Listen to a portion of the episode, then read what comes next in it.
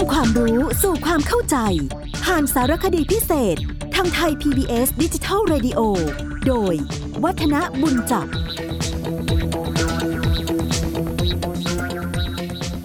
สวัสดีครับผู้ฟังครับ ในช่วงนี้เราก็เอาเรื่องราวเกี่ยวกับครอบครัวไทยมาพูดมาคุยกัน แล้วก็พูดถึงสิ่งสำคัญการที่จะเกิดครอบครัวก็คือเรื่องเกี่ยวกับพิธีสมรส หรือว่าการแต่งงาน นะครับ คงจะต้องบอกว่าสังคมไทยเราเนี่ยมีประเพณีนิยมแต่งงานกัน นิยมใช้เดือนเลขคู่นะซึ่งเลขคู่นี้ก็โยงใยไปทางเกี่ยวกับเรื่องการนับเดือนแบบไทยๆนะมีเดือนอ้ายเดือนยี่เดือน3 เดือน 4 อะไรอย่างนี้ โดยถือเคล็ดเอาว่าการแต่งงานเนี่ยหมายความถึงการอยู่เป็นคู่ ก็คือมีสามีมีภรรยา เพราะฉะนั้นก็เลยนิยมแต่งงานกันในเดือน ที่เป็นเลขคู่คือเดือน 2 หรือเดือนยี่นะเดือน 4 เดือน 6 เขาไม่แต่งงานกันเดือน 8ทำไม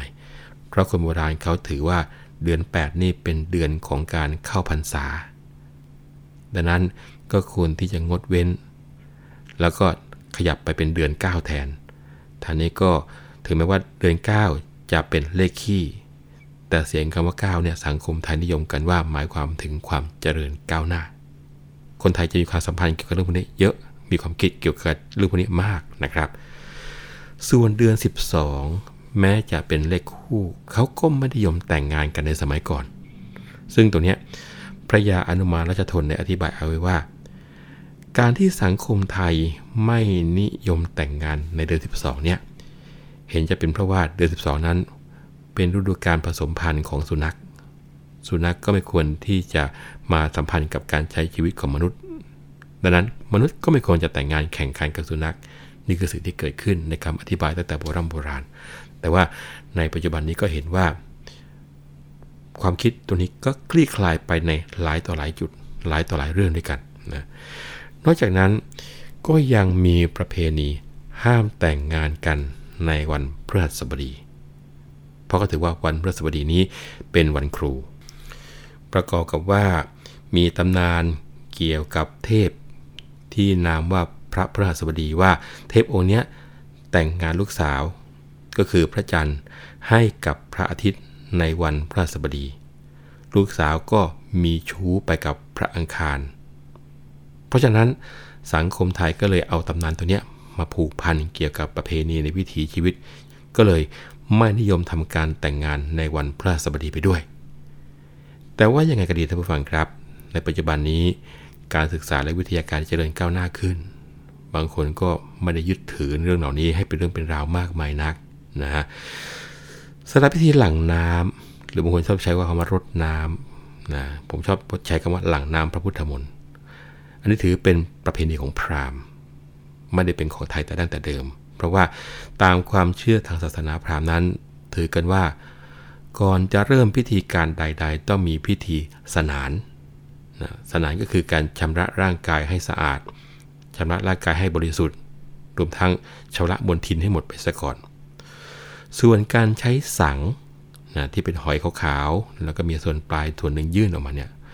การใช้สังสำหรับรดน้ำนี้ มีเรื่องเล่าสืบต่อกันมาในเชิงของตำนาน บอกว่า มีอาสูรตนหนึ่งที่ชื่อว่าสังขาอาสูร คือศัพท์คำว่าสังขาเนี่ยแปลว่าขาวนะเป็นยักษ์สีขาวไอ้เจ้าสังขารอสูรเนี่ย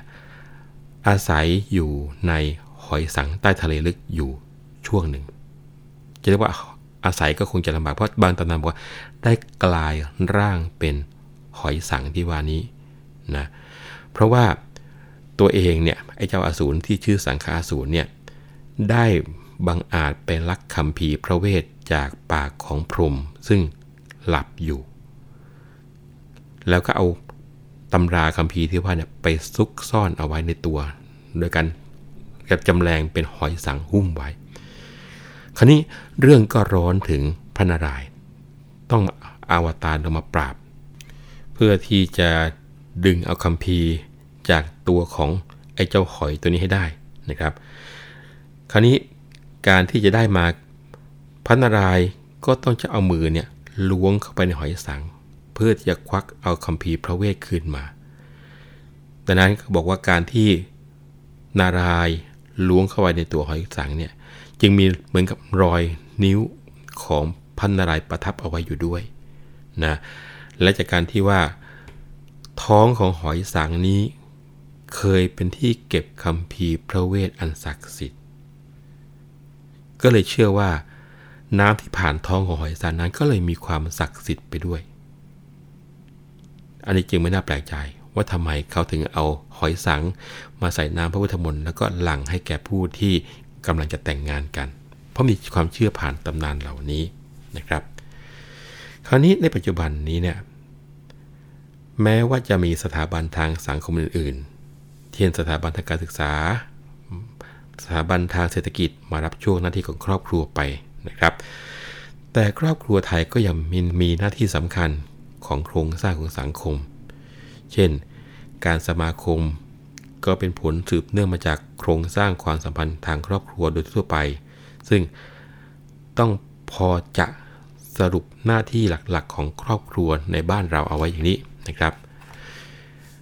ครอบครัวทำหน้าที่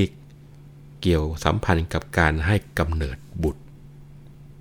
อันนี้เป็นหน้าที่สำคัญยิ่งประการแรกของการที่คนจะต้องมีครอบครัวตามความคิดมาตรฐานทั่วๆไปนะครับ คือการให้กำเนิดบุตรนี่ถือว่าเป็นเรื่องสำคัญของการที่จะมีครอบครัวเพราะสังคมถือว่าการมีลูกหรือความเป็นครอบครัวนั้นจะเริ่มต้นขึ้น เป็นการสืบต่อ เป็นการรับช่วงจากกราศีแห่งระบบครอบครัวในสังคมนั้น ฉะนั้นในสังคมที่เล็งเห็นถึงคุณประโยชน์ของการ มีความสำคัญของประชากรที่เป็นส่วนสำคัญอย่างหนึ่งของสังคม จึงเน้นที่ว่า เมื่อแต่งงานแล้วควรจะมีบุตร และทำการคุ้มครองบางอย่าง เช่น ห้ามทำลายชีวิตทารกที่ยังอยู่ในครรภ์เมื่อเกิดแล้ว อันนี้มันเป็นความสมพันธ์กันหน้าที่นะครับ อย่างที่สองเขามองว่าครอบครัวนั้น เป็นที่ให้การอบรมให้การเรียนรู้ระเบียบของสังคม อันนี้เขาโยงอย่าไปทางเรียกสังคมวิทยา ก็ถือว่าครอบครัวเนี่ยเป็นสถาบันพื้นฐานในการที่จะทนุบำรุง แล้วก็ถ่ายทอดวัฒนธรรมของสังคมท่านี้เพราะว่ามนุษย์เราเนี่ยมีชีวิตอยู่ในครอบครัวเป็นระยะเวลาที่ยาวนานแล้วก็ตลอดระยะเวลาเหล่านั้น เขาก็จะได้รับการศึกษาที่เป็นการที่ไม่เป็นรูปแบบเหมือนกับโรงเรียน จากพ่อจากแม่จากญาติในเบื้องต้น ไม่ว่าจะเป็นการพูด การแยกแยะว่าสิ่งใดถูกสิ่งใดผิด ฉะนั้นครอบครัวก็เลยมีหน้าที่เป็นศูนย์กลางสำคัญยิ่งในการอบรมสั่งสอนรับช่วง แล้วก็ถ่ายทอดมรดกของสังคมไปโดยปริยาย นี่เป็นหน้าที่อีกอย่างหนึ่งของครอบครัว อีกอย่างหนึ่งก็คือหน้าที่ที่จะปกป้องแล้วก็ทำนุบำรุงรักษา เพราะว่าอะไร เพราะครอบครัวมีหน้าที่จะต้องให้ความคุ้มครอง เลี้ยงดูลูก ตลอดจนบุคคลในครอบครัวที่ยังไม่สามารถเลี้ยงตัวเองได้ ซึ่งวิธีการที่เขาเรียกว่าทำนุบำรุงเนี่ยก็ทำได้สองอย่าง อย่างแรกเป็นการทำนุบำรุงในด้านร่างกาย ให้เจริญเติบโต แล้วก็มีสุขภาพอนามัยแข็งแรง เป็นผู้ที่สามารถที่จะประกอบภารกิจหน้าที่การงานเมื่อเติบโตเป็นผู้ใหญ่ในภายหลังได้นะครับ อย่างที่ 2 คือทำนุบำรุงในด้านคุณภาพ ก็ได้แก่การให้การศึกษาอบรม เพื่อที่จะให้ได้เรียนรู้ในสิ่งต่างๆที่ประโยชน์สำหรับลูกนะครับ ซึ่งช่วยให้ลูกๆเนี่ยรู้จักปรับปรุงตัวเองให้เข้ากับสังคมและสิ่งแวดล้อมได้ อันนี้คือหน้าที่การปกป้องการทนุบำรุงที่อยู่ในความคิดของทางสังคมเขานะครับ และสุดท้ายหน้าที่ของครอบครัวคือ เป็นการกำหนดสถานภาพของบุคคล เพราะว่าเด็กที่เกิดมายอมได้รับสถานภาพทางสังคมตามสภาพของพ่อของแม่ จะเป็นคนไทยหรือเป็นคนจีนอะไรเงี้ยนะอันนี้เป็นแง่ของทางด้านกฎหมายด้วยทางสังคมด้วยคราวนี้คุยกันมาทั้งหมดเลยเนี่ยจะเห็นได้ว่า ถ้าพูดถึงลักษณะกว้างๆของสังคมครอบครัวไทยเนี่ยนะครับ ลักษณะของครอบครัวไทยนั้น ได้รับอิทธิพลจากค่านิยมหลายอย่าง เช่น ค่านิยมในเรื่องของผู้ชายเป็นช้างเท้าหน้า ในเรื่องของความเป็นปัจเจกภาพ ซึ่งรวมๆแล้วเนี่ยแยกเป็นลักษณะที่พอจะสรุปให้ท่านผู้ฟังได้ฟังว่า เห็นเห็นเลยคือลักษณะของครอบครัวไทยนะครับ เดี๋ยวนี้นิยมเป็นครอบครัวเดี่ยว ก็หมายความว่า โดยทั่วไปครอบครัวไทยนั้น เข้าใจว่าเป็นผลเกี่ยวเนื่องมาจากค่านิยมในปัจเจกภาพ เลยทำให้เกิดครอบครัวเดี่ยวขึ้นมา คือต้องการอยู่เป็นส่วนตัว เพราะว่าแต่ละครอบครัว นิยมแยกกันอยู่เป็นอิสระ ไม่อยากอยู่รวมปะปนกับครอบครัวอื่นๆ ซึ่งจะแตกต่างกับสมัยก่อนนะครับ ครอบครัวไทยในสมัยก่อนนี่ชอบอยู่กันเป็นหมู่เป็นกลุ่ม ดังนั้นบ้านก็จะสร้างกัน แล้วก็มีการทำชานแล่นถึงกันอยู่ในรั้วเดียวกันนะครับ จากการที่สังคมไทยเปลี่ยนไปเนี่ยวันนี้ครอบครัวเดียวเกิดขึ้นในสังคมไทยเยอะนะตัวอย่างที่พอจะเห็นได้อย่างชัด ๆ ในเรื่องนี้ ก็ได้กับการที่ชายหญิงทำการแต่งงานแล้วก็นิยมแสวงหาบ้านที่อยู่ต่างหากไม่อยู่กับพ่อไม่อยู่กับแม่ ถ้ามีฐานะทางเศรษฐกิจดีหน่อยก็จะปลูกบ้านของตัวเองในที่ของตัวเอง ในส่วนที่เรียกว่าเรือนหอ ส่วนที่มีฐานะไม่ดีอาจจะไปเช่าบ้านอยู่ต่างหากไปพลางๆก่อน หรืออะไรลักษณะอย่างนี้นะครับ แล้วก็กระแสวันนี้ก็คือนิยมไปหาที่อยู่ที่เป็นคอนโดมิเนียมนะซึ่งใช้เรียกว่า การบริการส่วนกลางร่วมกัน แล้วก็ดูแลเฉพาะในห้องตัวเอง นี่ก็เป็นสิ่งที่เกิดขึ้นในสังคมปัจจุบันนึงกัน ลักษณะที่ 2 ที่เป็นเด่นของครอบครัวไทยคือ ยังถือความคิดเป็นผัวเดียวเมียเดียวนะที่เรียกโมโนกามีเนี่ยปัจจุบันกฎหมายบัญญัติเอาไว้ชัดแจ้ง เอาไว้ในประมวลกฎหมายนะครับบอกว่าการสมรสจะกระทำได้ต่อเมื่อชายหรือหญิง มิได้เป็นคู่สมรสของบุคคลอื่นอยู่นะแล้วก็วรรคทายประหยัดเอาไว้ว่า หญิงไม้จะสมรสใหม่ได้เมื่อการสมรสครั้งก่อนสิ้นไปแล้วไม่น้อยกว่า 310 วัน อย่างที่บอกนะครับ ที่ว่าสมรสใหม่ได้สำหรับหญิงไม้ไม่น้อยกว่า 310 วัน ก็มีข้อบังคับ หรือว่าเป็นสิ่งที่งประกอบว่า ถ้ามีบุตรเกิดในระหว่างนั้น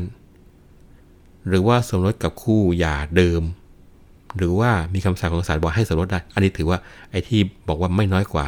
310 วันอาจจะไม่เป็นไปตามนั้นได้ นอกจากนั้นในขณะที่ชายหญิงเป็นคู่สมรสกัน โดยถูกต้องตามกฎหมายเนี่ย ถ้าผู้ชายเกิดไปทำการสมรสกับหญิงที่มีสามีแล้ว ก็ถือว่าชายคนนั้นเป็นชายชู้ อันนี้เป็นการต้องห้ามนะครับ และสามีของหญิง มีสิทธิ์จะฟ้องร้องได้ตามกฎหมาย ทั้งยังห้ามมิให้ชายที่มีภรรยาโดยถูกต้องตามกฎหมายแล้วทำการสมรสกับหญิงอื่นอีก และถือว่าการสมรสครั้งต่อมาที่ไม่ใช่ครั้งแรกเป็นโมฆะคือไม่มีผลตามกฎหมาย แต่ก็มีปรากฏอยู่บ่อยครั้งที่มีการละเมิดในข้อที่ว่าเนี่ย โดยเฉพาะอย่างยิ่งในกรณีที่ผู้ชายนั้นมีภรรยาหลายคนในเวลาเดียวกัน แล้วก็สังคมเรียกภรรยาที่ไม่ถูกต้องตามกฎหมายว่า อนุภรรยาหรือเรียกกันภาษาปากแบบชาวบ้านว่า เมียน้อยนะครับ อีกอย่างหนึ่งก็คือ ลักษณะครอบครัวไทยถือว่าผู้ชายเป็นใหญ่ ก็หมายความว่า ครอบครัวไทยส่วนใหญ่นั้น จะมีลักษณะผู้ชายเป็นผู้ใหญ่ในครอบครัวโดยเฉพาะยิ่งครอบครัวในสังคมชนบท ที่เป็นอย่างนี้เข้าใจว่าเป็นผลสืบเนื่องมาจากการอบรมสั่งสอนมาตั้งแต่ครั้งโบราณกาลนั่นแหละนะจนกลายเป็นธรรมเนียมประเพณีที่ให้ผู้หญิงคารพเชื่อฟังสามี ซึ่งก็มักจะปรากฏว่าภรรยานิยมเรียกสามีของตัวเองว่าพี่ เพราะฉะนั้น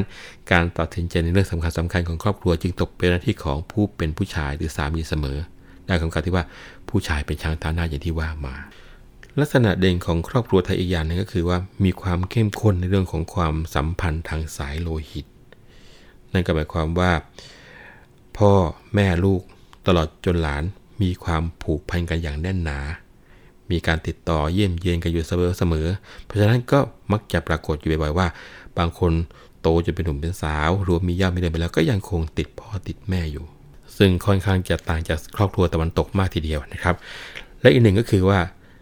ในครอบครัวไทยนั้นเด็กเป็นจุดรวมความสนใจของครอบครัว นะอันนี้เป็นลักษณะสำคัญประการสุดท้ายที่เราจะคุยกันในวันนี้ ตอนนี้ช่วงเวลาของรายการหมดลงแล้วครับ ผมวัฒนบุญจับจะต้องขอลาไปก่อนพบกันใหม่ครั้งหน้านะครับ สวัสดีครับ